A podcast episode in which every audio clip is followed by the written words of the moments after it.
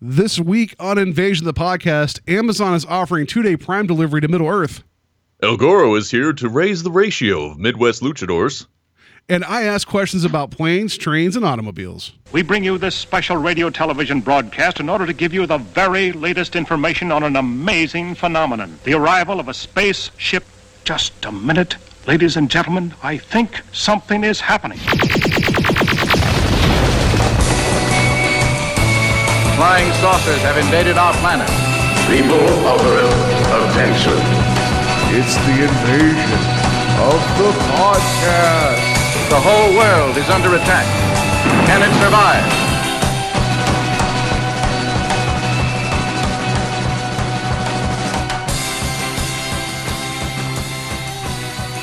And welcome to Invasion of the Podcast, where we're trying to take over the world one listener at a time. I am Paul, and I am joined with special guest this evening, El Goro of the Talk Without Rhythm podcast. Ah, thanks for having me on the show, man. I was jamming out to some sci-fi surf rock and really digging it. Yeah, I think the name of that piece is uh, called Rocket Attack, and it's like I don't know my voice crack there, but it, yeah, it's felt perfect for the show. Well, it's um, a very natural time in your life where very vast changes will be you'll be noticing them, and girls will start to look differently, and your voice will change. It happens. Yeah, I'm just I'm hoping because it's you know I, am going on 40. It's about time something's about to change. so uh, so as you guys have heard before, I uh, uh, El was so nice as to let me onto his show in the summer to talk about The Fly and uh, Slither, and that was a lot of fun. And I just wanted to have him on the show because I feel like I I this is an admission of truth. I, I I love podcasts. Clearly, I do them, and I hope people listen to them. Uh, I don't listen to a lot of them. Like I don't listen to many. Like I know, like I know, like uh, our friend Kevin. That's all he does when he's uh, you know driving around listening to podcasts. I have I have like uh, I have your show. Uh, criminal, which I, I, really dig that, and then there's like another one I listen to that's movie related. So I have a hard time committing to a podcast, but I do say I listen to yours because I actively enjoy it. Aside from the fact that you know that I know you and I, I, like you as a person, it's an engaging and great show, and I want others to understand what they're missing if they're not checking it out. Oh, thank you, man. I'm I'm terrible at accepting compliments, so I'll just say thank you. Perfect, right? So, well, because I, I, feel like, and and um, and not to get too off course as as want to do with the show, um, I'm sure that you've listened to your fair amount of podcasts over you know the years. Oh yeah, there is you ever get like that kind of smell test within like the first five ten minutes of something where you're like, you know what, I don't know about this, and it's just it's very you can kind of tell. Uh, turn me on to certain shows or people that reach out to me because I'm, I've been doing this a couple years, and I always try whenever somebody reaches out and say, "Hey, I have a show. You know, will you listen to it?" I'll listen to it. I'll give it a, a complete episode and listen to. But yeah, sometimes you can tell within a couple minutes that um, not that the show is bad, but it may not just not be for you. I mean, I, there are certain shows that are very well regarded that the particular style of the show just doesn't appeal to me. And yeah. that's okay. and that is okay. It's just I, I just feel like there is so much uh, that anybody can make a podcast about anything, and, I, and clearly I'm proof of that. Uh, but uh, shoot, I'm, I'm proof of that. I've been doing it for almost eight years. uh, I just you know I just feel like you know you're passionate about something.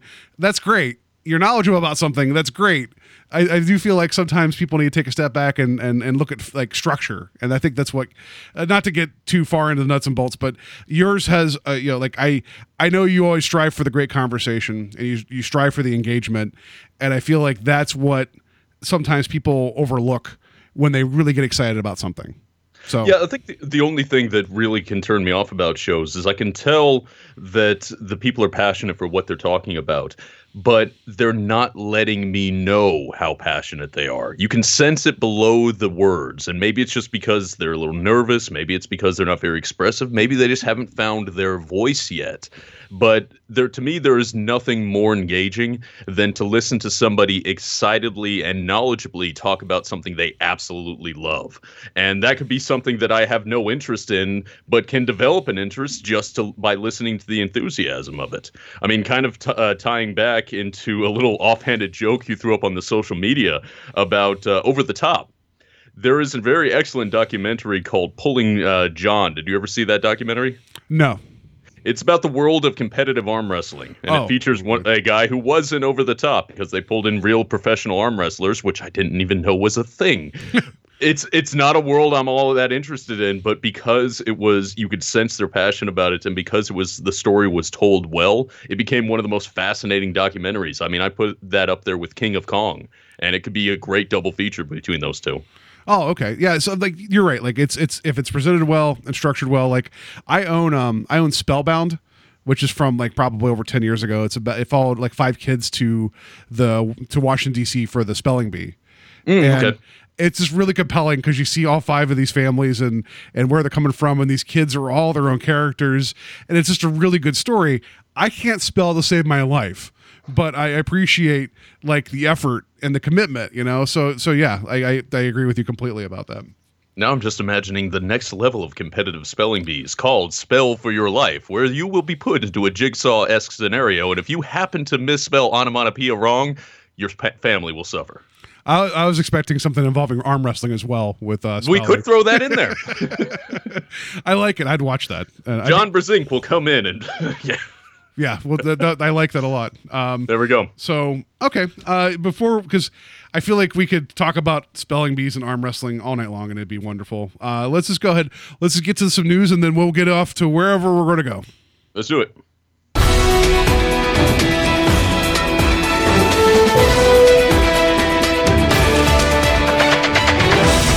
Good news, everyone! So Amazon uh, now has announced that they're going to do a Lord of the Rings uh, series, a TV series through Amazon Prime, and um, I I don't know how I feel about that. Hmm. I mean, Yeah. Well, go ahead. No, it's just I, I, I am like I've read the Lord of the Rings trilogy. I read the Hobbit. I, I love the Hobbit. I thought it was a wonderful little book. And Lord of the Rings is good too. It's just that I read it in middle school, going into high school, and my um, my fantasy IQ wasn't very high, and that's some dense like world building going on in those books. And I like them, but they just felt like they took forever to get to to what was going on. And I understand that's kind of the point that you're supposed to enjoy the world from point A to point B. And I, I saw the the first three movies. I haven't watched any of the new ones. So I don't know how I feel about another a TV series again going towards this material. Yeah, I mean, considering the age of the source material, I mean, those things were written post World War II or right around the time of World War II, if I'm getting my dates uh, accurate on that, and uh, really hit their peak popularity throughout the 50s and 60s, at least with their first wave of popularity. And yes, we have had the more recent filmic adap- adaptations. As for myself, I'm not. I, I could have gone the rest of my life without seeing another Lord of the Rings adaptation. I mean, we technically have two with the animated ones and the Peter Jackson films, not to mention the various uh, versions of The Hobbit that are out there. But uh, I don't know, could be interesting. I wonder why. I, I wonder at the whether it would have been better if they had looked to another fantasy story because there are certainly some some excellent ones out there that could be uh, see some interesting adaptations and if they're trying to capitalize on a soon to be post Game of Thrones world because let's be fair if they've just now acquired Game of uh, Lord of the Rings right now by the time they get it done that'll probably be at the right as HBO's uh, Game of Thrones is ending right you would think so. I mean, you know, because there, there's nothing even announced in terms of like stories or this. This is not even like pre-development. Yeah. So it, it'll be an interesting thing to keep an eye on. I, I refuse to have the knee jerk reaction of, oh, that's going to be crap. But right now, my enthusiasm is kind of uh, just on a, huh, level. Yeah, I just I, I think I think Amazon is more buying the name in terms of recognition, and I think that um, and if anything's been shown recently that people will be excited for anything Lord of the Rings related because the the new um, was it Shadows of War game that EA put out. Um, I played Shadow Shadow of Mordor, and it was a fun game. It didn't really feel like Lord of the Rings to me, you know, in terms of like it's you're trying to put like you're trying to put like Batman Arkham Knight on top of Lord of the Rings, and it was kind of a weird, you know, decision. But I I don't know. I don't know. I just feel like in this day and age, the name is what's going to draw people to it, and then hopefully they have content to back it up. Just uh, uh, a, a, it's kind of like the opposite of when HBO took the gamble on Westworld. Like, mm-hmm. who knew Westworld? I mean, other than people that like Michael Crichton, that's not a known commodity, and they took a gamble, and people are now super excited about that. While I think feel like Lord of the Rings has a huge built-in expectation and fan base. And see, I think one of the wisest ways that Amazon could conceivably go with this is whether or not they've picked up the name or just the naming rights, so the idea that they can make stories set in Middle Earth, or whether or not they've picked up adaptation rights, which means they must keep to the material in the books. Because if they uh, have picked up the rights to make something associated with Lord of the Rings, and they put out their Tales of Middle Earth series, that could actually work very well, particularly if they're able to, in a little way, emulate the visual style of the Peter Jackson films, which are only what, uh, well, over a decade, almost Jesus, almost twenty years. I feel old. Um, but still aren't too terribly far, far removed from the public consciousness, especially with the Hobbit films being even more recent. So if uh, if Amazon could simply do a these are the stories that were going on in Middle Earth around the trilogy, or you know before or after things like that. They might be able to have some space to operate in that won't see a whole lot of fan backlash. Yeah, I I, I agree. I just um, you know, I, I just feel like every time there's a franchise, someone has to be developing something for it, regardless of Lord of the Rings or you know Harry Potter or whatever. And it just. I it doesn't leave much space open for like you said like other there I mean how many how many different fantasy series are there out there? There's probably three more that have been written while we've been talking you know like tons, there's yeah. you know so many. And I know like like even MTV has the Shannara Chronicles. And it's like that's not like and I know the Shannara series that that was kind of like respected. It wasn't like you know in the same echelon, but you know, and I know that there was that really poorly attempted Wheel of Time series that they had to air one episode to still keep the rights or something. Oh, you know, jeez, I don't it- even remember that one. yeah, it was just it was it was like snuck on like one channel like eleven o'clock at night, and just to try to get it out there to show that they were producing it. Um, so I feel like there's a lot of good. I it just much like the Dark Tower, which I know that that's supposed to be a TV series as well. I feel like there's other things that can exist that people can be excited about, and that's kind of showing my cards a little bit about what we're going to talk about later. But it does kind of blend in with that. Sure. And it's again, you can understand why they went with this. I mean, in the terms of of fantasy series, Lord of the Rings is still has the largest no, um well knowledge amongst uh, the average viewer there's it's a tremendously recognizable brand name and so you can understand why amazon would necessarily want to go with that rather than risk a unsure prospect of adapting something else or uh, god forbid creating their own unique property but um, i don't know it's It'll be interesting to see how the pro- project develops. My hype is not strong, but neither is uh, my di- dismissiveness. We'll just have to see how it shapes up. Though I will still continue to hope that somebody will eventually make an adaptation of the various books that David Gemmell has written, because when it comes to uh, s- fantasy, I much prefer the more uh, muscular, blood and mud kind of fantasy that David Gemmell writes, as opposed to the slightly more, well, let's be fair, chaste uh, fantasy that was that uh, Tolkien was was his bread and butter. Well, yeah, I feel like now we're ready for like some Conan the Barbarian, like actual Conan the Barbarian stuff. I feel like that's more.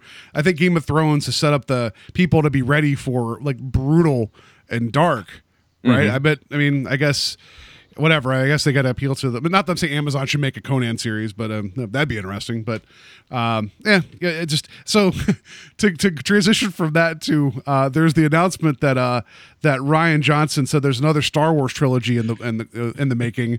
So talking about franchises that keep going forward. Um, I'm excited for this just in the sense that this is one technically that will not have any supposedly any Skywalkers in it and none of the characters from the new trilogy. Mm-hmm. The, That's what I was hearing about, which has a lot of people speculating that they might go full Knights of the Old Republic with this. But then again, anytime anybody talks about doing a Star Wars movie not as part of the main uh, series, everybody's asking for Knights of the Old Republic. Well, I because the, the the first game was that story was really really really good. And that was a It really, really inter- was. an interesting world. And you go so far back that you you don't have to mess with canon. You can Mm-hmm. you know and I I would like to see that. Honestly though I'd like to see something completely we're not expecting. Like I don't need to have all this baked in like expectation and lore like it's this is supposed to be you know this huge universe and it seems like it's only full of like seven people so i would love to see something like not i mean you can't do star wars completely differently but i don't i just i mean what would you do with a film that's not Rogue One that has nothing to do with Jedi? Like, you know, like what would you do? I think that'd be really interesting. Yeah, and it's one of those things that I, I, I welcome the opportunity for them to explore other thematic territory. Yet at the same time, if you deviate too far from the core Star Wars concept, is it really Star Wars anymore? Or is it just a another story set in a galaxy far, far away? So while I would like them to kind of branch out, I would like them to explore territory that is now wide open since the decanonization of a lot of the old material. I still think that they should remain essentially true to the spirit of Star Wars. They can potentially go in darker directions, like they did with Rogue One, because I think Rogue One uh, walked a that a really fine line between the pulpy space opera stuff that we associate with those films and kind of engaging with a sort of a darker sensibilities. But it still felt essentially like a Star Wars movie. Yeah, I, I agree, and I, I feel like with with him announcing this before um, eight comes out, uh, it makes me wonder how stoked Disney is about eight in terms of like they must be really thinking this movie is going to be lights out to give him the go ahead to to start a whole talking about another trilogy even before the ninth film is made. Well, on the other hand, I mean, Disney did sort of tip their hand about the fact that their uh, aims for the immediate future is that they're going to be releasing a Star Wars movie a year. And by putting uh, announcing this second trilogy, we don't. I wonder if this is going to be the sort of fill-in movies. You know, we have this the Han Solo film coming up. Uh, did they say they were going to do a Boba Fett film? I, it's people. There's speculation. They haven't announced the third one. It's like that or Obi Wan or I, people keep guessing. There's nothing Okay. confirmed. So perhaps that that's what they're going to do is kind of to give the audience a roadmap that you know they might do some of these standalone movies, but uh, they will still have an eye towards. Uh, Perhaps using these alternating years as a way to do this second trilogy of films. Yeah, maybe. I, I just um I I said this before. Seven, I'm glad that the, that it exists because it kind of got the the train back on the track. Um, I it's it's a fun movie. I I do feel like it leans too heavy into what came before. That that's you know people's opinions might be different. I I mean I was told people I was more excited for eight because I feel like that's the one that as long as it doesn't go beat for beat like Empire, this should be the one that shows us what new Star Wars looks like. And I'm really hoping that that this is the the this is the direction. And I'm I'm continually grateful for Seven, if only just for establishing a new visual style that has permeated throughout uh, Rogue One and looks to continue to permeate throughout Eight, where it felt like for the first time that these were real people. That initial landing uh, scene of the stormtroopers or the First Order troopers, whatever they are, on the on the desert planet, oh, and that whole that that the lead up to that sequence, that was the first time it it actually felt like what I was seeing was real, that what I was seeing wasn't staged, that there was that the the lack of artifice, which is ironic because there's so much so much more di- uh, visual visual effects in this one compared to what they were doing in the original trilogy, but they added an element of uh, viscer- viscerality to it that I I certainly certainly appreciate, and I hope. Um, as you said, now that they they've established themselves, now that we have proved the viability of these new Star Wars films,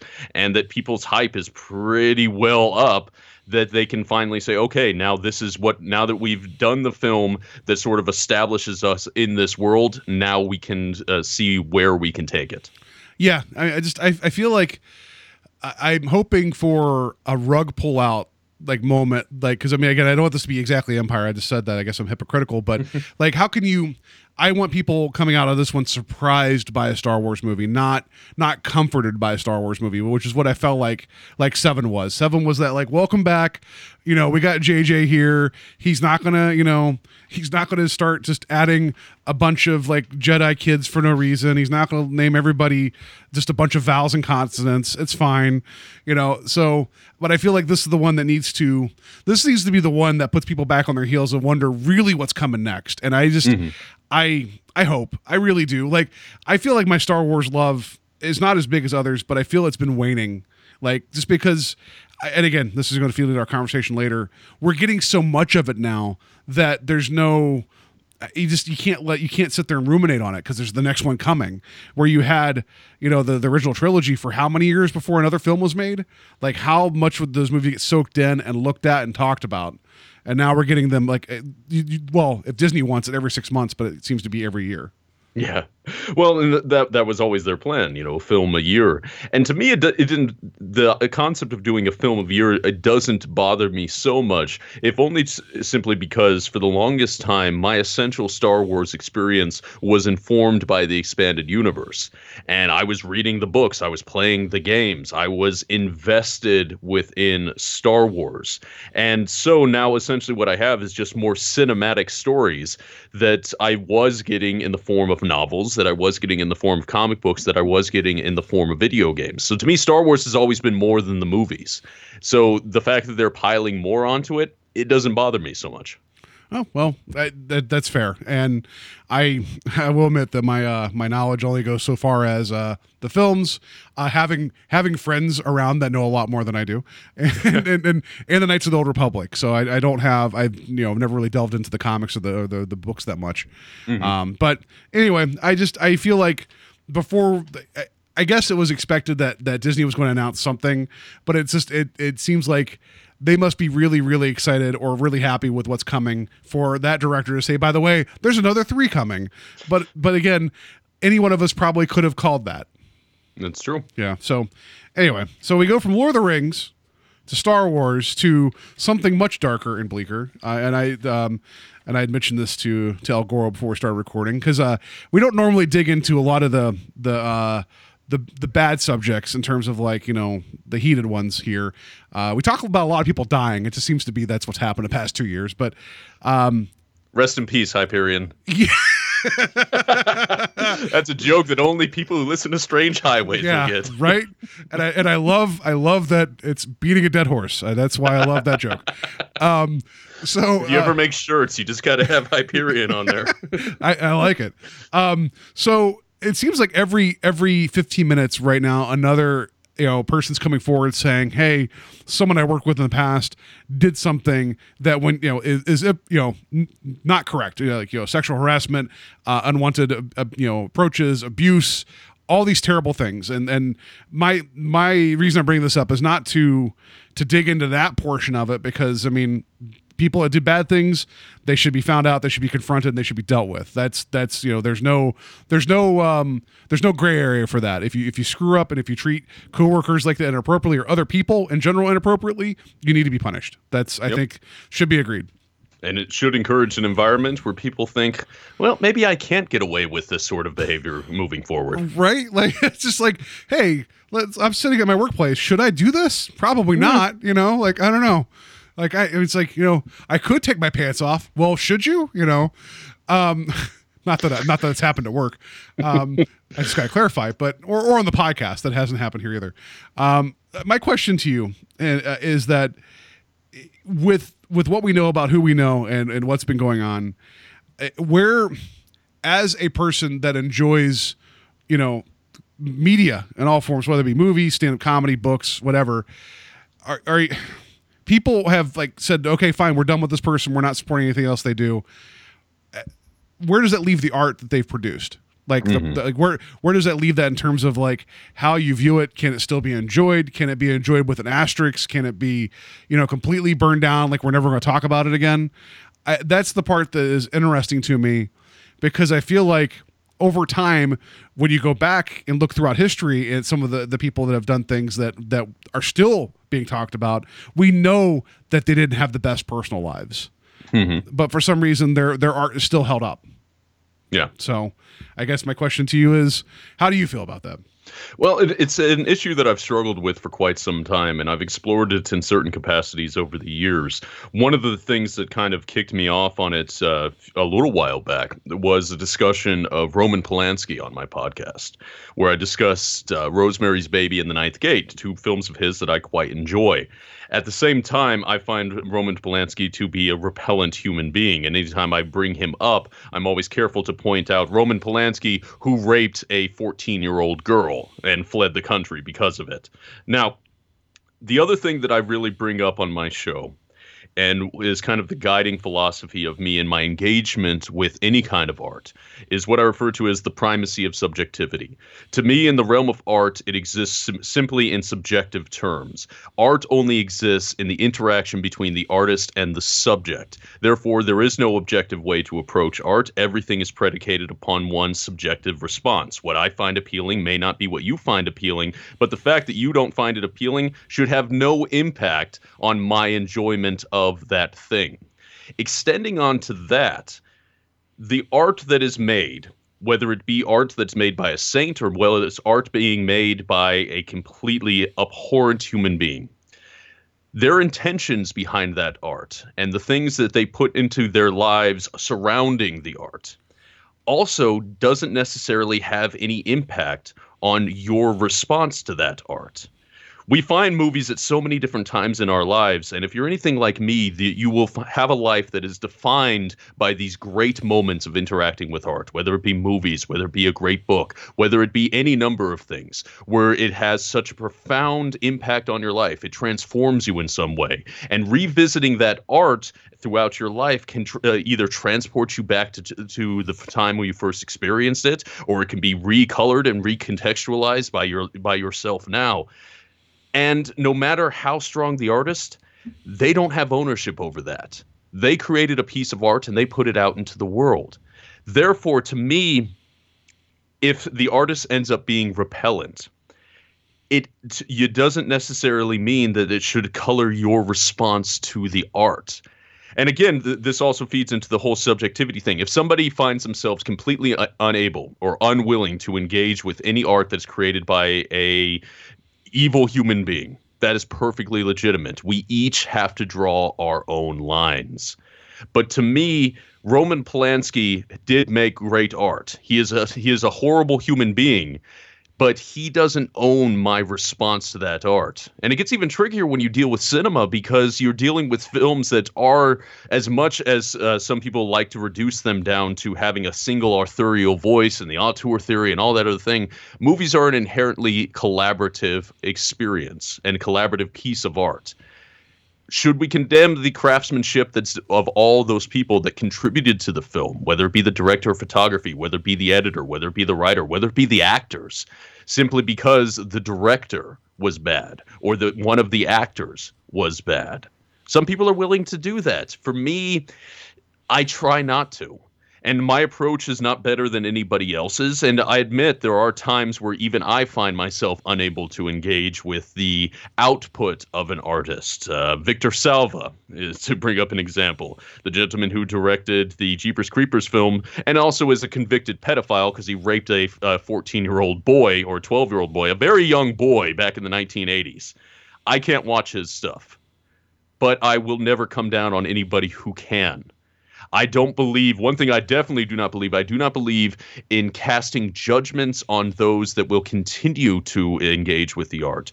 I don't believe in trying to shame people. And I also don't believe that by engaging with the art of a bad person, that that serves as a tacit hand wave of their bad deeds in their life so I, that's you know you put that way better than I possibly could.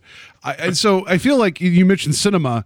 I, I I'm curious though about other media because you because you mentioned you know cinema like in films are a collaborative effort but then if sure. you reduce that reduce that reduce that to like um and this as this example not like let's say like Stephen King one of my favorite you know authors of all time admitted sure. admitted drug user admitted drunk admitted not good person for portions of his life and he came out the other end, you know, you know, bruises and all, and he learned from it, and you know, doesn't want to do that again. I, it's just so that's one person putting out output, and you mm-hmm. you can see that in like in The Shining, other books he's written where he he's blatantly being upfront about the problems that he has. Um, which those those are not the same level as you know as, as rape or pedophilia. That, let me be clear about that. But there's still major character flaws that could cause harm and hurt to other people um I, I, just i feel like that and also like music where it's it's it is just if it's not one person it's just a handful of people those feel like those are like michael jackson had a troubled life people still like michael jackson You know, Sure. and and but the, the the things that he has has been accused of, and I know that still that we'll, we'll never really know. There was a lot of smoke there, maybe not the fire that we we thought we saw, but people are still able to be like, well, I like Thriller, and Yeah. I and I wonder if it's just a, a matter of because the art happened at a, a point long ago that when something comes out later that you're able to separate yourself between the two. Well, and I think one of the things that can trip up a lot of people is when you start defining your identity about uh, a bit predicated upon the art that you enjoy. So it's the idea that when you enjoy something so much, it becomes a part of you. And when something is revealed about the people who created it, that they come, that they've done evil things, then in some ways that colors the art, and then in some ways it colors the people that enjoy the art. I mean, one one perfect example of this, if we want to uh, look at authors, is H.P. Lovecraft, who, of course, defined uh, cosmic horror, or to be more accurately, he repackaged a lot of ideas from authors who came before him. Um, Ambrose Bierce, uh, um, Arthur C. Mason, I think I might be messing up the name there, and but he he had a huge impact upon one of my favorite genres, horror he was also a virulent racist and an anti Semite. And his work will reflect those very, very racist worldviews. I believe you can still read and enjoy Lovecraft while at the same time acknowledging him for the racist and the regressive views that he had. Because even though those are present within his work, it doesn't detract from the other things that he was writing. His whole work is not necessarily, no matter how much people want to tell you, uh, will kind of twist and take uh, limited examples of his work. His entire uh, work was not a racist screed. They, it was certainly present within his work, but it what there was also things that you can take other value from. You could take the, the value of the horror. You could take the value of the worldview, or at least the explosion of uh, imagination and cos and cosmic entities, the things that should not be. That all flows out of that. And I think that as a mature reader, you can still engage with art that comes from bad places and properly contextualize it within yourself if you choose to do so. If you don't, that's fine too. Because at the end of the day, it's on you as long as you're not coming down on somebody else. So I will never uh, get on somebody's case for not being able to uh, separate the art from the artist, just as I expect people not to get on my case just because some of the people whose art I enjoy happen to be terrible people. Because I, I can assure people I can properly contextualize it, and my reading of uh, Lovecraft does not mean I endorse his uh, racist worldviews.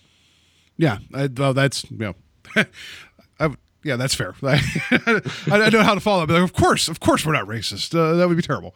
Um, so I Well, just, sometimes, some- sometimes you gotta say it. no, no, no, absolutely right. Like, like, um, uh, the only the a much a much um not not as good metaphor as I'd always apply to this is that like my mom loved the Doors growing up, but Jim Morrison was not a good person. But He was a drunken buffoon. yeah, but still, Riders in the Storm is a great song, you know, and it's like, and it's hard to, you know, it's like, well, that guy made that, but he also, that also came out of something, you know, and so just because the, hey, it's, it's, this will always be something that I'll turn over in my head over and over again. And again, Jim Morrison, who knows what else he did. Uh, we're talking about people that are, you know, being like, I, I, I also just I keep wanting to clarify that the acts that people are talking about are that, that, you know, you can't be like, oh, well, they did that. That's, you know, like you said with, uh, um, uh, director uh, Rosemary's Baby. You just mentioned him. Uh, Roman Polanski. That's yes, the him. Same thing. And and, and I, like, I, but I'm just I, I find it kind of odd that because the stuff's all coming out, a lot of it coming out right now with a lot of these artists, that like I just feel like there's going to be like a statute of limitations in like 10, 15 years where people will be like, you know what, that did happen, but I could go and put this in and separate myself. But Sure. but right now I feel like there's this like this immediate wall of like we'll never ever talk about any of this ever again, and I don't know. I and you're right. There's not really a an improper reaction.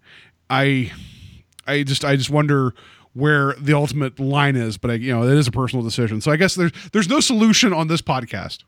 No, I mean, there's going to be no solution in real life either.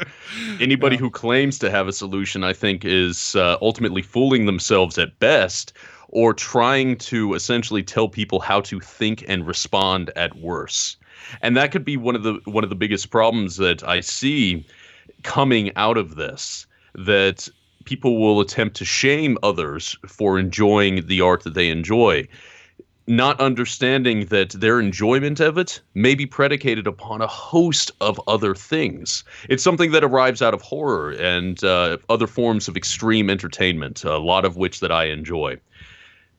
People derive so many different things from the art that they that they watch, and something that might be repellent to one might be weirdly empowering to another person you cannot know uh, what is going through somebody's mind when they engage with art. You might get a sense of it if they if they choose to express it. I mean, that's pretty much the motivation that I have for doing a podcast. So that's why we're having this conversation here.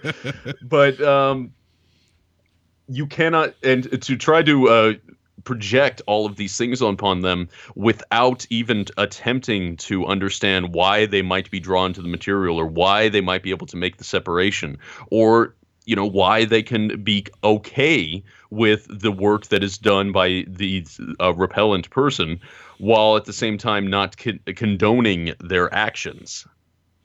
It's best at, at the end of the day what i always encourage everybody is to just have a conversation with somebody. Don't immediately jump to any conclusions. Do not immediately jump down somebody's throat and, and try very hard not to pass a whole hell of a lot of judgment without at least having a conversation yeah, and that that that's absolutely fair. So there you go, people. There's your there's your intellectual moment. We're gonna have some more intellectual moments here later too. But I just you know, I again, it's the conversation that I wanted to have, not necessarily. I the, clearly there's not going to be a, a one size fits all answer to this.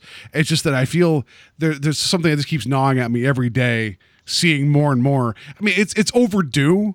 But mm-hmm. man, there's a lot there, you know, oh, and, yeah. it, and there's more coming. I know there's more coming.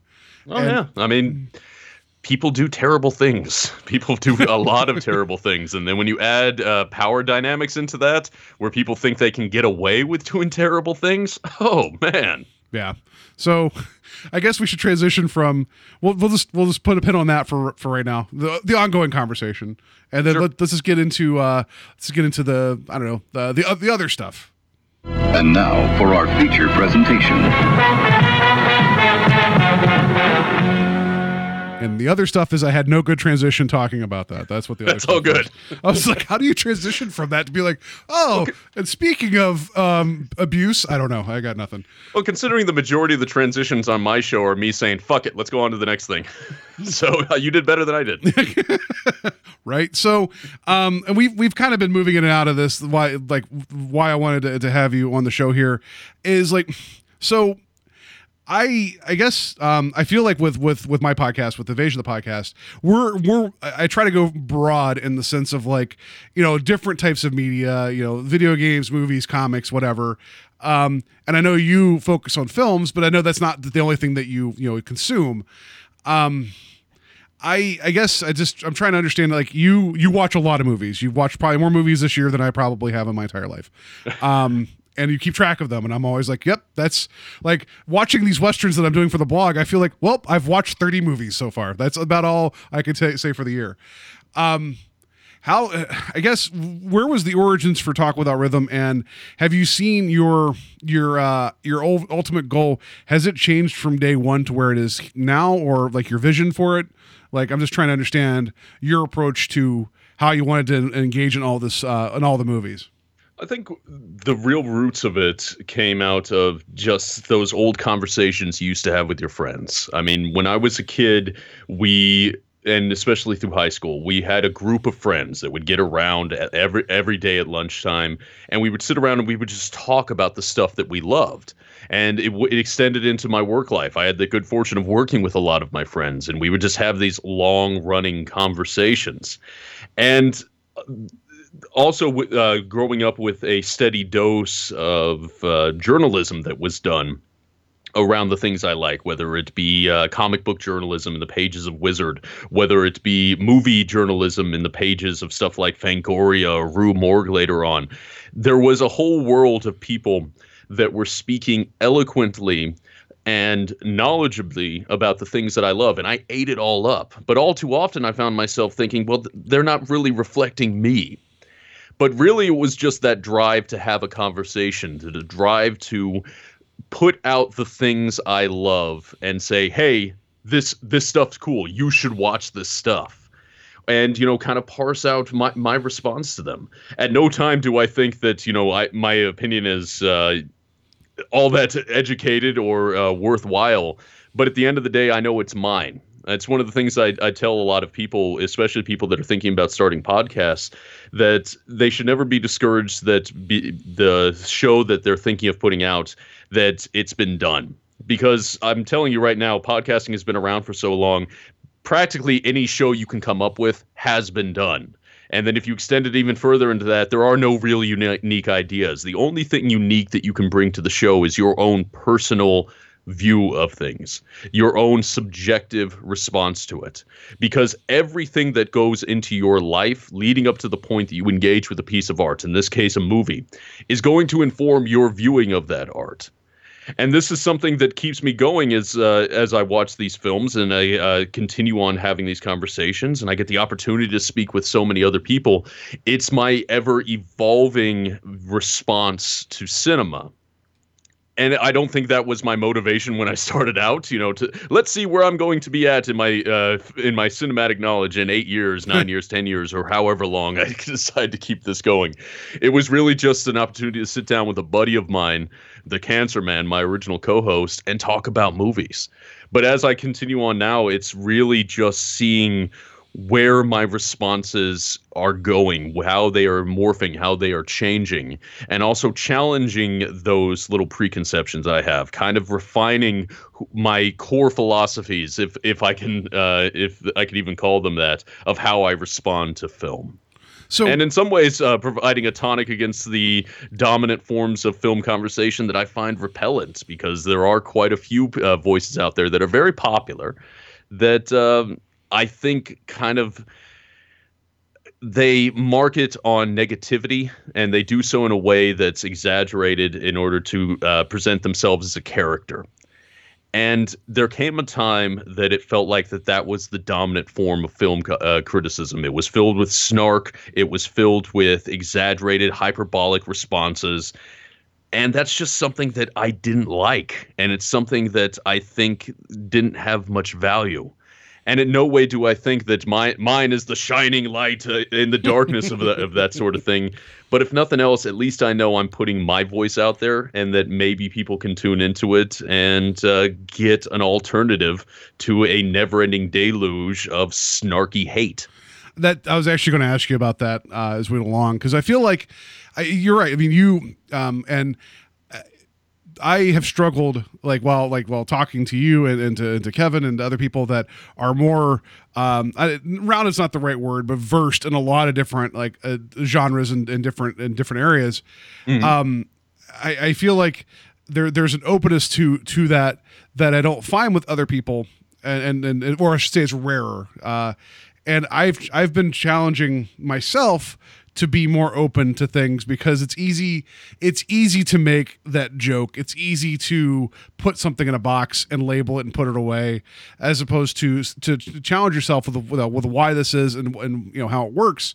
I was i was going to ask you in terms of like it does feel like it feels like it's it's the the easy thing to do is to always be on the side like holding the lighter ray to set something on fire as opposed to being the person that can dig in and for the merit. And I feel like now a lot of response to everything is who can hate something first, right? And and I just I I I have my opinions about things I don't like. You know, I've been doing the show for, for two years, you know, not as long as you have, but and there's been plenty of things I've not liked, and sure. I've been I've been vocal about it. Um, I don't think I've been blind to the fact that people do like the things I don't like.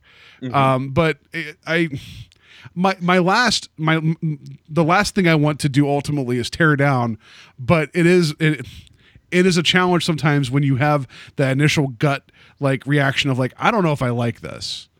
Well, and see that's the thing. To me, an honest response is always going to be have value to it. And if your honest response is that you do not like it, then fine there's value in that. Let's explore why you don't like it. And one of the th- favorite conversations I like to have is when I actually find someone that hates something and can eloquently express why they hate something, and then I can I can explain well why I maybe like that, and we can go back and forth, and we can explore. I the never there's the conversation is never with an aim towards finding out or trying to sway somebody to my side but i love trying to figure out exactly what led them to uh, hate something that i enjoy or in the, in the cases for me because uh, there are some things that I really don't like and that uh, some people really do enjoy and I'm constantly per- turning over my head well why did I respond so differently to these people?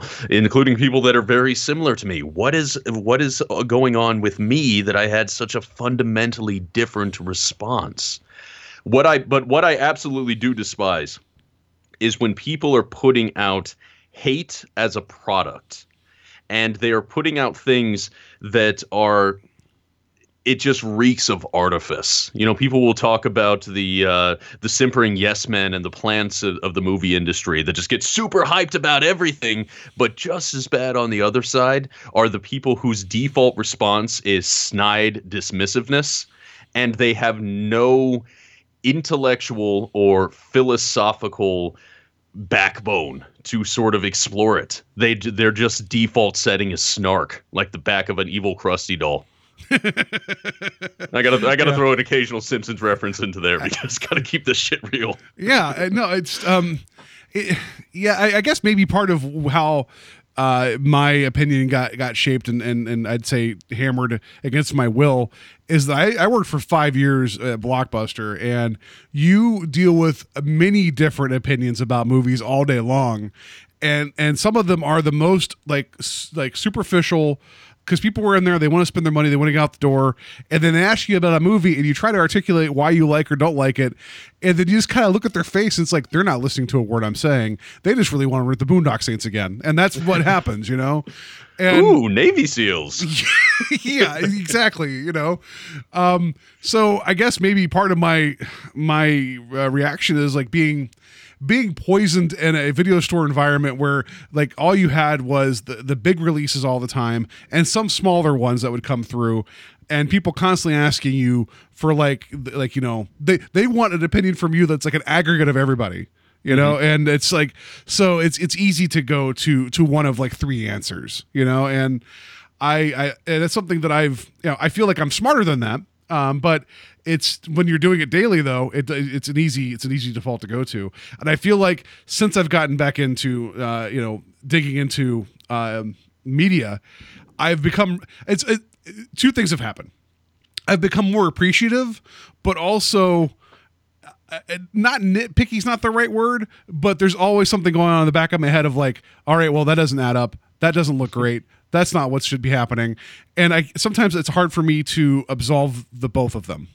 Yeah, and that could be perfectly legitimate. So, I mean, to me, it's it's and it's it's it's difficult to speak about these in generalities because your response is going to be you know unique sometimes to the art that you're watching you know it'd be interesting to uh, sit down and have a conversation about um, ready player one for example you you hated that book from what i've heard Oh. Where I thought oh. I, I thought that it was you know it was it was a piece of fluff writing. It didn't it didn't offend mm. me. It didn't it didn't do anything. To, uh, you know didn't uh, knock my socks off. It wasn't the greatest thing ever, but it was it was fine for what it was. But what I found fascinating is just how much you hated it. Well, okay, that's actually a really good example, and not just because I hated it, because I did. Um, yeah, you did. It's just Ernest Cline sitting in your, your, your freaking DeLorean somewhere, just laughing all the way home. Um, so the reason the reason I it, this is and this goes to everything we've been talking about this evening. The reason why th- that book spiked like this fire in me isn't because of the book itself. You're, it, you're it's fluff. You're absolutely 100% right. It's fluff. It's a bathroom read. You set it down and that's that. My problem with that and tangentially also with something like the Da Vinci Code is that um, of all the media out there, of all the different books, all the different science fiction or, or adventure, like why is this the one that people have, have been drawn to saying oh it's great because it talks about all these things i know it's like no there is much better quality out there than this like remembering things book about a guy that wrote himself as a, as a hero that could do no wrong and got and played every perfect game of every of Pac-Man or whatever. Um, something about that that that self-masturbatory hero worship wrapped up into a nostalgia trip that people somehow said, "Oh, but it's about this kid's love of the 80s." It's like I I guess I got mad because it's not a well-written book, but enough people have liked it and bought it that somehow people are, are looking like looking to that well that was a popular book. Well like why? Whenever there's so much other better well written and and well put together items out there that people may never go to because you know what they liked Ready Player One and they're not going to challenge themselves. And somehow Ernest Cline, right place, right time. So it's more of the overall impact of that book as opposed to the book itself, if that makes sense. Oh, that, that that totally makes sense. And while I didn't have that response with Ready Player One, there've certainly been other things out there where I have seen the the big response to something, and uh, in the back of my mind, I wonder, well, you know, this isn't as good as this. But I like to look at that as the opportunity. You know, if somebody really loved Ready Player One, then you can kind of use that as an in to perhaps lead them in that other direction. I'm not will I, I, not um, I'm not so quick, perhaps, to uh, immediately assume they won't be interested in doing it. It's entirely possible they won't be interested in, in subsequent exploration, but I look at it as, as you know an interesting, fun opportunity because again, that goes back to what I what I love about doing the podcast. It's the look and see this cool stuff. And if I can get an in with something popular to turn somebody on to something that I find uh, better than the thing that they like, and that maybe they'll go for it, maybe they won't. But at the end of the day, if I can convert one or two people over to something really cool, that's that's a good feeling, right? Absolutely. I just, and I, I think that's uh, the reason why I gave that book a chance to begin with because, well, if Spielberg's picking it up to make a movie, this has to be something worth reading. And then maybe, maybe my expectations were set too high because of like, well, you know, because say I think Spielberg obviously I think people would agree he's an amazing filmmaker uh, and it's just and he doesn't he doesn't normally pick losers you know and even even his uh, lesser efforts are still amazingly put together movies. You know, you can't take that away from him. So it's like if he is sniffing around this saying that we need to to make this into a movie, I'm like, well, then maybe the source material is worth the time, and that maybe that's where I went into that like like you know a little head a little higher than and so maybe my expectations my expectations of the material were much higher than they could have ever been had I just picked this up for like five bucks at a half price books and just read it one afternoon. Yeah. So And I and I partially wonder if I, from time to time, I wonder if I'm too accommodating to certain films. That if they have one or two scenes that I like, that's usually enough for me to say that the film has some kind of merit. um, I I have been uh, accused of being much too forgiving out of a lot of art, but I and I wonder if if some of that comes from the fact that when I was a kid. It was difficult to find a lot of the stuff that I was into because you know I grew up in a military family and we didn't have a whole hell of a lot of money, so there wasn't a lot of immediate access to so many things. I mean, it's one of the r- running jokes that I have anytime I talk about a fantasy movie on my show. I use the Ator the Fighting Eagle scale of uh, of qualities uh, fantasy. Ator the Fighting Eagle rep- representing the lowest level of fantasy film that I can actually watch and enjoy. So if it's slightly better, if I can put it in my head that this film is slightly better than Ator the Fighting Eagle, I'm okay with it. and if anybody hasn't seen Ator the Fighting Eagle, I encourage you to watch it. See, it's a terrible movie, but it has its moments. I, I I could get I can get behind that. And like and and not to not to get too far off on this but it's, it's kind of speaking of the same thing. Like uh that film The Disaster Artist is coming out soon. And it's all Oh, about yeah, yeah. like you The know Franco. yeah making it's a the the, the movie about the room. And people love the room. I- it's a ridiculous film. It was it was like you know Tommy Wiseau thought he was making this drama and you know and it's not and then he said oh no it's a comedy and we all know that he was trying to make a, a serious movie about himself Oh, Uh, clearly. I have friends who love The Room, and I'm like, all right, well, did you want to see some Neil Breen films or something else? So like, no, we're good. Like, and I just wonder, like like you know like like I know I punish everybody with Dangerous Men and like you know like Jim Cotta and all the other stuff, but it's like mm-hmm. if you if you like this intrinsically because it doesn't make sense and it shouldn't exist, I have a whole world to show you. But no, but people I know are just not they're they just feel comfortable because everybody has seen the room and that's what they want to talk about, as opposed to showing somebody I whatever whatever movie I'm going to find next that's terrible I'm going to punch everybody with, I, mm-hmm. and I just wonder it, it- that I I feel like it's hard to quantify this like something like that and to speak to bigger we talked about star wars lord of the rings harry potter those are all these these things that just kind of exist and a lot of people know about them and a lot of people love them but then it does i don't see a lot of steps out of that for most people and again my sample size is just what i see so mileage may vary I just feel like they got the one, the one, you know, spaceship thing they like, the one magic thing they like, and then the one bad thing they like, and they're good. They don't need any other things. Yeah. And and I I can't tell them they're wrong, but it just breaks my heart.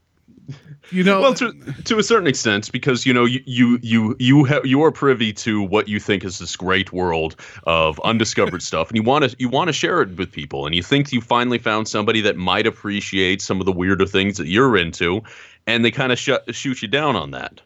I mean, do you think that's where some of this is coming from? yeah. I mean, I'm just I'm just a spurned lover. That's all really is. It's just like entirely every time it's prom night, you know, it's just like here, check this out. They're like, no, I'm going with Billy. I'm like, oh god damn it.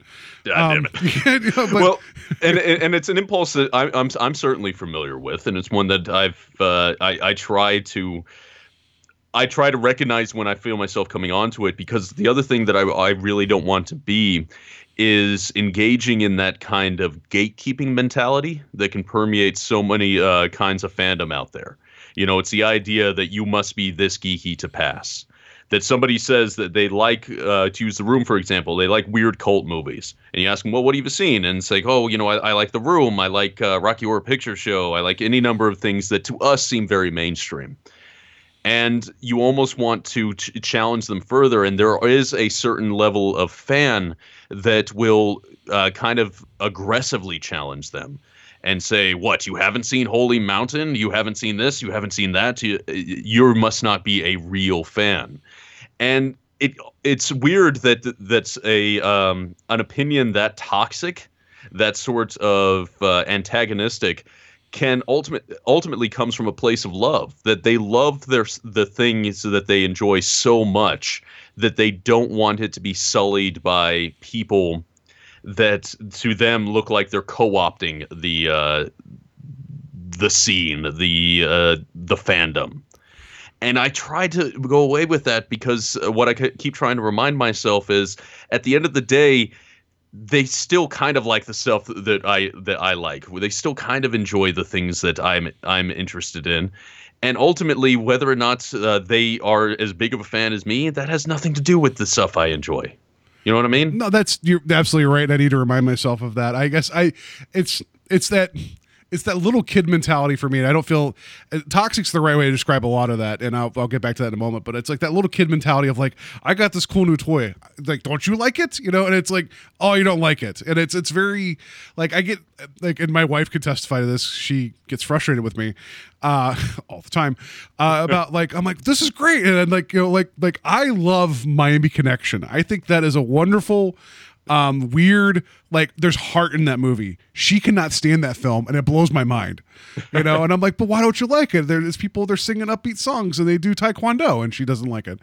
Um so so i get that. But i was going to ask you because so you your your show talk without rhythm which everybody should be listening to like you should listen to every episode. It's a, it's a long it's a long journey. Um you you go all over the place with some real deep dives in some very specific areas of genre. How often do you feel like you run up against that that um that gatekeeping with that? Because I feel like there's some there's some real like high shelf stuff that you go to that isn't necessarily known to most people. I mean, every once in a while, and it, it usually doesn't come up in the context of the show. A lot of times, it'll come up in the context of, um, well, what used to be forums, and now these days are just Facebook groups because nobody seems to want to post on long form forums anymore. Where you will every every once in a while run up against someone that their attitude is inherently antagonistic that to the to them enjoyment of certain things uh, is viewed as taking away from other things and I'm, I'm I'm speaking in generalities because I don't want to necessarily throw anybody under the bus, including some listeners that may experience this. But every once in a while, you'll run up uh, run up against somebody that wants to challenge, that will think that they are the top shit for enjoying this, for knowing more, for uh, being more view widely viewed than anybody else, and will kind of sort of set up those sort of barriers to entry my whole thing is that at the end of the day, they don't control the movies I watch. They don't control what I have to say about them, and ultimately, they don't control the kind of movies that uh, the sort of shit that I'm into. It doesn't matter if they think that I'm not I'm not as into it as they are, and if they want to judge me about that, fine. I don't have to listen to them because at the end of the day, what I do for my show and what I do in my life is ultimately self-centered. I I seek out the shit that I enjoy, and then I try to share it with people I don't give a damn what anybody else has to say about that. You know, I mean, I've gotten I one of the uh, frequent places I've gotten flack, both uh, serious and lighthearted, especially with uh, horror films. Because you know, I, even though I watch a lot of other movies, uh, I'm primarily a horror fan. That's one of those fandoms that I resonate very, very strongly with. Is the fact that I am not a huge fan of uh, the Italian crime uh, thrillers that are often referred to as giallo or gialli they just don't work for me. And I've tried. I've tried watching them. I've I've I've done a lot of deep dives. I've gone beyond the surface. I've sought out as many different resources of them I can. And I've at this point I've almost kind of resolved myself to the fact that it's just a style of filmmaking, a style of storytelling that just doesn't work for me.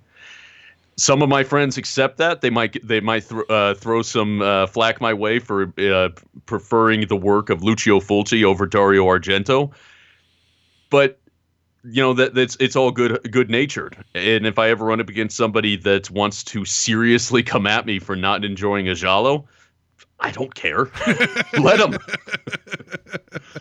Oh, that's fair. I just feel like so like in, in the, the circles that we keep, uh, and I've talked about this on the show before. The the, the Cinema Wasteland uh, convention that happens every uh, six months here in Ohio. Um, I always feel like a stranger in a strange land in the sense of like and then this is me being general. I'm like the one person not wearing a black shirt. I'm walking around like you know in jeans, not like a jean jacket or whatever. Like, and it's like I feel like I'm always kind of like like visiting with friends, but I don't always feel like I belong there. And I and I, that's the, there's there's a, a, not intimidation, but I just realized there's a number of conversations that I'll have no point of reference going on, and I'm not saying that I won't listen and I'm not uh, trying to experience it. I just feel like there's just some stuff there that I don't think will ever, ever appeal to me. But that doesn't mean I don't like the people that are there. Yeah. And really, that's the reason I keep going back to Wasteland. I, I go there for the people. Um, I could get any of the things that are for sale there elsewhere. Um, I go there for, for the camaraderie. I go there for to find people that have common interests. And so many of my friends in there are way more knowledgeable about those films than I am. And yeah, you can feel a little bit uh, left out every once in a while, but you're still there to just uh, kind of commune with some like-minded individuals. And clearly, you have friends there. Yeah, you I have mean, a good yeah. time while you're there. I have one or two friends there. I don't know. um, so, uh, ultimately, like, this this may sound like a silly question, but I'm curious would you consider yourself a critic like as in the sense like you do a podcast you talk about films but would you consider yourself a critic uh, that is always a phrase that I try to distance myself from, if only just because, and this is entire, entirely personal. I was raised in a uh, tradition of the professional critic, the ones that uh, get paid for that. And I think that my approach is much less um, rigorous, much less structured, and ultimately a little bit more freeing than the confines of uh, a traditional critic. I, I often say uh, the, the things I, I do on the show they're not reviews they're they're conversations I'm not a critic I'm a fan and it might be a a distinction that makes only sense to me. but uh, ultimately, I'm not getting paid for it, so I don't consider myself to be a critic. And if I was getting paid for it, I would probably change my approach to discussing films. And so much of this has to do with the fact that I do read professional criticism. I consider the work of Pauline Kael or going back to Mark Twain when he wrote his critical reviews, because that's something that he's not often called out for, is that he was an amazing critic and he knew the foundational, fundamental, and um, technical skills that actually make engaging at criticism. And there's there's a I took classes from a local Cleveland critic who writes for the uh, Plain Dealer, Mark Dawidziak. If you ever come across his name, he's an excellent, excellent critic, and he's what's incur- uh, really helped. Um, helped define my distinction between a critic and a fan at the end of the day, I'm a fan. My goal is really not to dissect. My goal is to is to advocate and explore. So that's that's really what I what I seek out to do. I never I've deliberately avoid uh, programming movies on my show that I think I will dislike. I I do not find any value in the hate watch. Uh, one time on the show, I left it up to my uh, audience members to pick an episode or p- pick a movie for the show. That the the only um, the the only uh, rule was that it had to be released in 1985 because it was the year I was born. And overwhelmingly, based upon the poll, I ended up talking about the Care Bears movie. and I knew what they wanted. They wanted to punish me with a with you know a, a children's uh, uh, cartoon, not a good one, by the way. And really, I took that. It's like, well, I could spend the entire time bitching about this movie, or I can lay out my essential philosophy of why I don't think those those cathartic bitching uh, things really have much value for that. Because to me, I think there's enough there's enough um, there's enough pain or and displeasure in the world without me necessarily adding to it. So everything I book on the show is stuff that I think, even if I haven't seen it, that I think I may enjoy or that I'm interested in seeing. I don't hate watch. A critic doesn't necessarily have the uh, uh liberty to make that distinction. They're called upon to provide a critical response to pretty much everything, especially if they're an active working critic. I'm just a fan, so I'm going to seek out the stuff that I enjoy. So would you say that when your fans or your fans, sorry, fan, your listeners picked out that movie, you gave them the Care Bear stare? I think I did a little bit. yeah, you're like, you guys are going to bring me down. This is what's going to happen here. I, that's wonderful. Uh, well, it's it's again trying to find value in everything, and if uh, I I could spend 20 minutes discussing how much I hate the Care Bears, or I could use that as a springboard to talk about something else.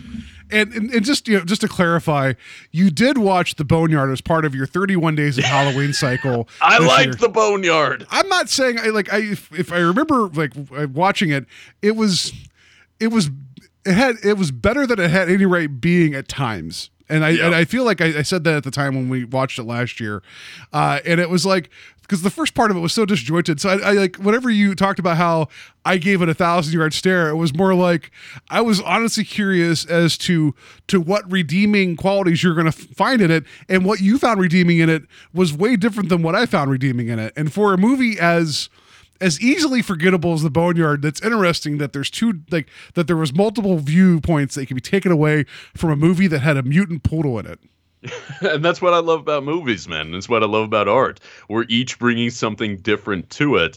And so much of the enjoyment I get of listening to podcasts or listening to responses to art is predicated upon people adding something personal into it.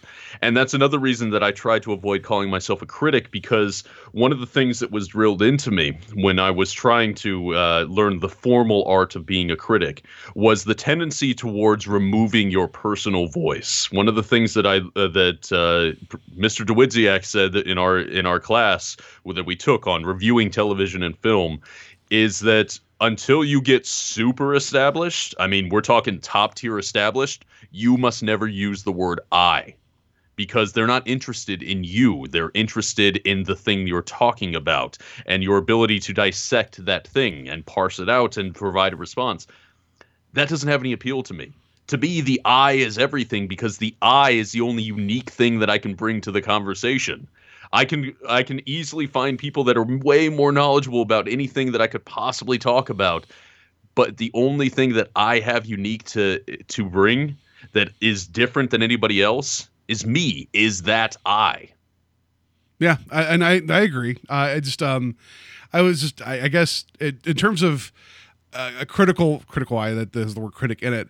I was just curious because I feel like there is in your case there's observation and discussion, but there is dissection.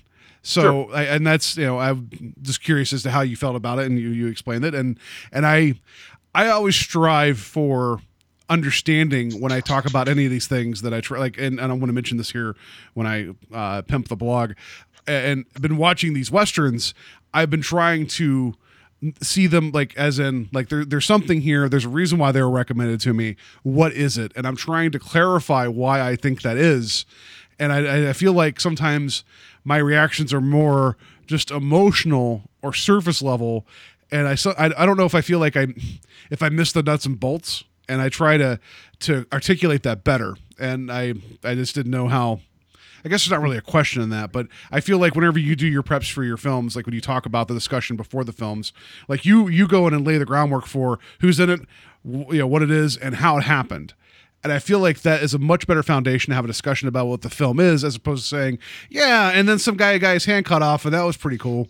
You know, so Well, that's that's one of the things I do try to avoid. There are there are certain people that just want to. It'll essentially be a long recap of the plot, and it's like, ah, I really hate that. That's Yeah. boring. I well, I, and I and I know that's kind of what Kevin and I do on the Twilight Zone show is that we do run through the plot, but I feel like we try to we try to put meat on that skeleton because it's a twenty minute long episode, you know. Exactly, and- exactly. And it would it would be because that that you are dealing with short form entertainments in the form of the Twilight Zone, that it would be very difficult to have a meaningful conversation about something that's so short. It'd be like a three minute episode and like twist, we're out. It'd be amazing. Right. All right. So um, I have really enjoyed talking about the dissection and you know the, the the ruminating of media with you, uh, and I always appreciate listening to where you go with your shows, whether it's jumping vampires or um, which the the, the Jiangshi, which I didn't realize that I I was aware of them more so than I thought after you talked about them. So there you go, people. You should check out the Chinese uh, hopping vampire. Um, Always fun. yeah. Uh, so, um, I, I, I don't really have a pen to put into this conversation other than I appreciate the conversation. I appreciate the discussion, and I know that's what you always strive for. And I think that's the ultimate goal of any of these things is to be able to share those ideas. So I appreciate you taking the time to talk about the expression of ideas. Oh, of course, man. I mean, I I, I love uh, your show, and I lo- I love your voice that you bring to these conversations. And so, I, hell, this was a great way to spend an evening, just having a, a good conversation with a good guy. Oh, excellent. So we're not done yet. Uh, Nope. nope, nope. We're not done yet. But first, before we get to the the last bit here, I'm just going to say you guys can you guys can find me uh, on our Facebook page, Invasion of the Podcast. Uh, the, that's where there's blog posts there uh, on our also on our website, invasionofthepodcast.com. I am 16 films into my 30 film year of the Western, which is now becoming a mad rush of three months of the Western. Um, however. I'm going through a roller coaster of emotions, and I'm sure you can uh, relate to this more than me because this is my first time watching some of these movies. I had just finished watching uh, Sergio Corbucci's uh, The Mercenary, which was Okay. fun. I Uh, haven't seen that one. Oh, it's it's Franco Nero lighting like matches off of everybody. It's pretty funny. I'm Uh, down. And and and the Great Silence. Okay. Uh, which have you? I don't know if you've seen that one or not, but nope, that's another one. Oh, the the if I could make a request for your show because all I want to do is just like have a bucket and openly weep into it after watching that movie because it's such a it's I don't want to say anything else about it. I wrote about it on the blog. I kind of spoiled the movie because I feel it's hard for me to write about what happens or my like context, but I, I just I think that'd be right up your alley. That's all I got to say about that. Like uh, if uh it's it's a it's it's a sledgehammer of a movie, but it's a western and it's in the snow and it's and, and basically you watch that and you're like, oh hey Tarantino, I know exactly where you got your visual aesthetic from for the Hateful Eight, um, and it's and it's pretty obvious. Um, but you guys could check out that. I know I'm watching. I think I'm watching Once Upon a Time in the West uh, oh, next. I'm looking forward to that. Yeah. hearing your thoughts on that. Um, I've you know I. I'm so bad about the movies I should have seen by now. Like, and I feel like a lot of like I finally sit down and finish the Good, the Bad, and the Ugly this year, and I know I've not seen Once Upon a Time in the West. I feel like I've missed out on some of these great epic movies, but I don't think I was ready to appreciate them at the time. So I like this experiment. So you guys can check that on the blog. Um, uh, we're on Twitter at Invading Podcast. We have an email address, blah, blah, blah, blah, blah. Goro, how can people find you and your things? All right. Well, uh, there's the main website, tworpodcast.blogspot.com. Uh, we're also on Facebook as a group uh, and also a page that you can like. But uh, the group, I'm, tr- I'm trying to promote that a little bit more because it's all about having a conversation. And the group seems to be a little bit better at pulling that off than the regular pages. So just do a search for Talk Without Rhythm podcast. Ask to join. I'll let you in. And really, that's how you find me on pretty much any platform because we're on Apple Podcasts, we're on Stitcher, we're on Google Music. You do a search for Talk Without Rhythm, you will find it. It's pretty easy to do. And I think everybody's Google foo is pretty well. Uh, pretty well defined at this point. Yeah, absolutely. So, Yeah. um, all right. So uh, we're going to wrap this up with a little bit of a, a Thanksgiving themed game. So just one moment. Time to play the game. Time to play the game. A surprising lack of wrestling talk through this last hour. I just want to point that out. See, you, you couldn't see it, but I spit my water all over my office. My dog is not pleased. Well, you got to get ready for the game. So, um, I'm, I'm not even going to lie. Triple H is one of my favorite wrestlers. he's awesome. Uh, and I, is. and um, so uh, there's not going to be a, a show next week. It is the holiday week. I just a lot going on. So there's no no no episode next week, guys. There's going to be one after. I'll talk about that a little bit more in a second. However, I was trying to come up with something to wrap up the show, and the one the one Thanksgiving movie that people talk about all the time is Planes, Trains, and Automobiles. Rightfully so. That seems like the big one people watch around this time. Not necessarily around Christmas, but it's a good film to watch around Thanksgiving. So um, my my challenge for you is I have questions here that involve planes, trains, and automobiles, but it's all gosh. pop culture. All right. Okay.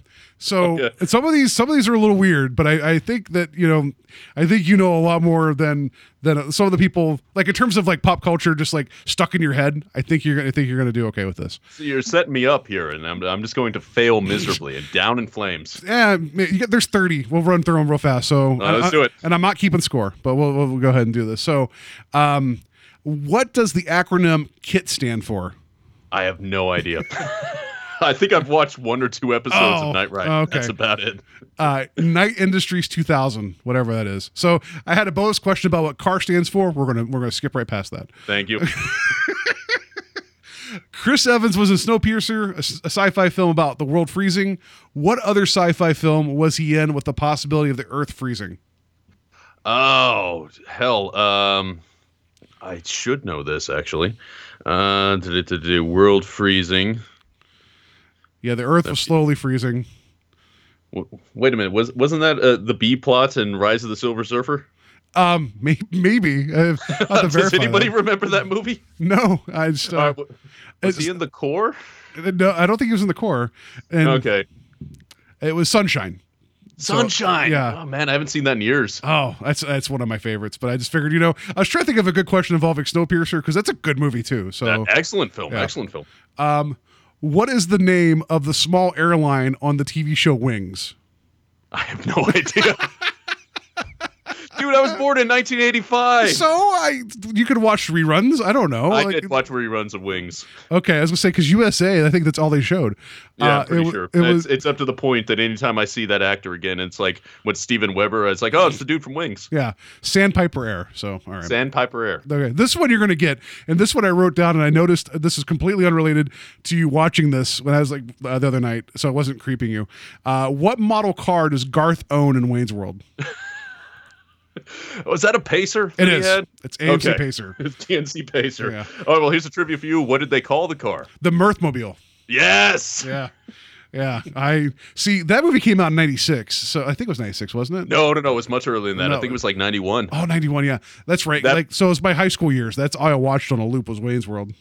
That was the movie that introduced me uh, to Bohemian Rhapsody.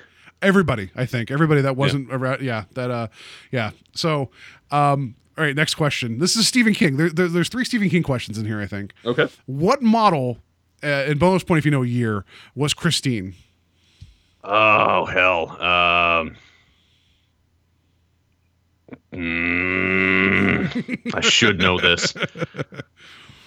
All right, let's see if I can get it. I'll see if it was it a Plymouth. It was a Plymouth. Okay, Plymouth. I don't.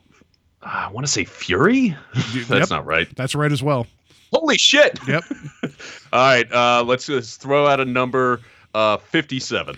58. So Oh, yeah, it's close. yeah, because everybody wants to think that thing's a '57 Chevy. That that's not right. It's a little uglier than that. Yeah, Um, yeah, yeah. That's Uh, probably where I got the fifty-seven from. Um, all right, this next one, we'll see how this goes. Which member of the A team was terrified of flying? Oh, that was Mr. T. Yeah, there you go. B.A. Baracus. Well, B.A. Yeah, Baracus. Yeah. All right, Mr. T. It's fine. Yeah, Um, it works. This one, just because I know you listen to, to to the Twilight Zone Strange Highway show. I've mentioned this before, and it's just a weird, weird show. What was the name of the very short-lived land-based 1979 NBC TV series that was supposed to compete with the Love Boat? Super Train. There you go. All right. Yes. Yeah. Um. All right. I'm Which, still keeping an eye out for episodes of that, along with Johnny Midnight and uh, Hawaiian Hawaiian, Eye. Eye. Yeah. um, which actor voiced the character of Lyle Lanley, the man who sold the monorail to Springfield on the Simpsons episode Marge versus the Monorail? What was that Phil Hartman? It was Phil Hartman. Sweet. Yeah. See, there you go. Some Simpsons stuff in there. Uh, next Stephen King question. Uh, we know Blaine the Mono. Who was the female counterpart? Oh. The Blaine the Mono and um, Christ, I just read that book too. I do not remember her name. Uh, Patricia. I had to look it up. I didn't know. I didn't Yep. remember myself. All right. What Mother effing Sam Jackson film was originally called Pacific Air Flight 121? Snakes on a plane. There you go. Yeah. Nice. All right. what Cheech and Chong film involves them driving a van made out of pot? Oh, that prob. I don't think that was Up in Smoke. It was Up in Smoke. It was Up in Smoke. There you go. All right, then I did think it was Up in Smoke. It was all intentional. Uh, uh, what was the name of the uh, the 86 supernatural horror film that used the prototype car, the Dodge M4S Turbo Interceptor? I'm gonna. Oh, the Turbo Interceptor. Yeah. 86. Yeah. Uh, was that the Wraith? That was the Wraith. Yes. See, I like I I know you would know some of this stuff. and That's why I was trying to really dig deep. Um, all right. Who played Machine Gun Joe Viterbo in Death Race 2000? Oh, that was uh, Sylvester Stallone. Yes. Um, all right. See, I, I just I just knew. We got some. We got some. Um, the, this 1976 film was set on a train was the first of four films with Richard Pryor and Gene Wilder teaming up. Oh, set on a train. Yeah. Okay, so it wasn't uh, Hear No Evil, See No Evil, Silver Streak. Yep. Yay, got it. Uh, an airplane with the exclamation point. When, when the flight crew gets food poisoning, what emergency method is deployed to fly the plane? The the autopilot, the inflatable autopilot, Yeah, auto the autopilot. auto the autopilot. Yeah. With Um, the uh, strategically placed air tube. yeah. um, all right. Who are the two actors in the car driving at night during the opening of the Twilight Zone movie while listening to the Midnight Special? Uh, that was Dan Aykroyd and oh hell, what is his name? Um, God, I Albert Brooks. Yep. Cool. Uh, in Con Air, Nicolas Cage was named the shitty name Cameron Poe. What character did John Malkovich play? Cyrus the Virus. Yeah. I love it. Uh, here's the third Stephen King question. Uh, in the Stevie, Stephen King TV miniseries The Langoliers, who played batshit crazy passenger Craig Toomey? Oh, th- wasn't it Cou- cousin Balky from Perfect Perfect Strangers? That's correct. It was Bronson Pinchot. Bronson Pinchot. Thank you. Uh, what was the name of the film that Mark Hamill made before Empire Strikes Back? Oh, what did he do? I know, I know. Between uh, the the two, he got into a car accident, and really messed up his face. Yeah. Um, hmm. What what movie did he do though? I don't remember. Corvette Summer. That's Okay. the one he was doing. like, He got in an accident right before the filming of that. So, Oh, uh, yeah, yeah. Um, Danny Trejo's first film appearance is as a prison boxer in this 1985 Cannon film starring Jon Voight and Eric Roberts. What is it? Mm, I th- I should know this one. Um, nope, I don't got it. Runaway Train. Runaway Train. Which I watched that for the first time last year. It's actually that's a really good movie. It's a I've heard good things about it. it's a little it's a little weird. I mean, it's a Cannon film, but it's really good. Um, how many charges are needed to get the train up to 88 miles per hour in Back to the Future Part Three? Ooh, was it three? Yes, it was. Yes. Bonus. What was the name of the ravine after Marty came back to the future? um, oh, geez, what was it called? Um, because it was like Dead Teachers Ravine first, and no, what did they call? What was the new name for it? I don't remember. Eastwood Ravine because he called it Eastwood. himself. Yep, Yeah. that's right. Um, all right, we're almost done here. I'm I'm I'm, I'm enjoying this a great deal. Me Uh, too. what Queen song was featured in the 1986 uh, Top Gun knockoff Iron Eagle? What Queen song? Yeah. I haven't seen Iron Eagle. Oh. So um, another one bites the dust, Oh, which uh, is a kind of a savage song to use in a plane movie. Yeah. Uh, One Vision. is, Oh, uh, okay. Yeah. Um, what is the name of the airliner in the TV show Lost? I don't know. Well, was it like Pacific something? I didn't watch Lost. Oh, it was Oceanic Airlines, which, by the way, I found out they, that's what TV shows and movies generally use as the like the generic name of an airline that's about to crash. They Got don't it. Wanna, they don't want to associate that with anybody, but yeah, it was Oceanic. They should associate it with United. Because hell with United. What is the name of the 1996 film where Steven Seagal's character dies surprisingly early while trying to board a plane? Oh. Hmm. I, I I'm visualizing it's got Kurt Russell in it. Um, Has one of the most generic names ever of any movie. yeah. It's, it's got to be something like executive decision or That's- terminal velocity or executive decision. You're absolutely okay, right. it yeah. is one of those. Yeah. um, I was reading about that. And evidently, Seagal didn't like the way his character went out as early as Mm-hmm. it did. And he actually protested and didn't want to be on set until they said, "You signed a contract. You better do it." There so he go. was trying to get more screen time, which does not surprise me. And you wonder why he's not actively working in Hollywood anymore. You know, other than the uh, well, The other stuff. enslavement and Yeah, human trafficking and the yeah. yeah. Um, what car is in every Sam Raimi film? Oh, I forget the, uh, I know they refer to it as the classic. That that's right. It's a 1973 Oldsmobile Delta 88. That's what it is. Right, And do you know why he supposedly keeps it in every movie? Well, I, I know. I believe the story was it was his car that uh, because it originally showed up in Evil Dead, and then it's a kind of a good luck charm. I, Bruce says it's because it's the first time that that's where Sam Raimi lost his uh, virginity, so he wants to keep it around. I don't know how true that is, but it sounds like a Bruce Campbell response.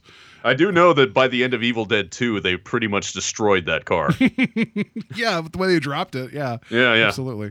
Um, what 2004 animated film has a motion capture Tom Hanks with dead eyes? oh God. Um, oh, Polar Express. Yes. All right. Uh, who is Tom Cruise's, or I should say, what is Tom Cruise's main sponsor on his NASCAR vehicle in Days of Thunder? Hmm, I haven't seen Days of Thunder, so I'm Oh. gonna go with Miller Coors. It's Mellow Yellow. Uh, that's No. like, yeah. All right. Fair enough. Yeah. All right. Well, okay. Then what was the the sponsor on Ricky Bobby's car in Talladega Nights at the very beginning? Oh, I should. Uh, was it Wonder Bread? Uh, it was Laughing Clown Malt Liquor was the very first one. It's been a long time since I saw Talladega Nights. Oh. I know that's like one of Kevin's favorite movies. I enjoyed that movie a great deal. All right. So There three, you go. three to go. Um, what was the luxury car featured in RoboCop? The one that was in all the advertisements, and I know uh, they Hmm. I showed it. Don't. I, I, I know that the uh, the the initials for it was SUX, It's the but I don't I don't remember who made it. it was the six thousand SUX. I don't know who The actually 6000 yeah, XUX. Yeah. Um. All right. who was the vice president? You can just name the actor if you know who it is. That was an Air Force One. The vice president? Yeah. I oh wait maybe no it's gone. uh, was it a woman? It was a woman. Was it Angela Bassett? No, Who was it? Glenn Close. Glenn Close. Okay, Yeah. I wouldn't. I should have gone with the other classy lady. Yeah. All right. And the last one, uh, it's a Nick Cage question. Other than both Ghost Rider films, what other movie has Nick Cage starred in in which he's a supernatural force seeking revenge? Drive Angry, one of the most underappreciated films of all time. Yeah, that, that movie's a lot of fun. So, I love that movie. so there you go. There were some questions about planes, trains, and automobiles. Thank you for being a good sport about that. I appreciate it. I appreciate that.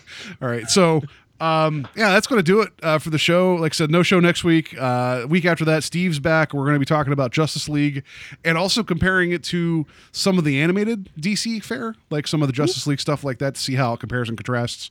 in terms of tone and characters. That should be a lot of fun. I don't, don't want to hate cast Justice League, but it may it may happen.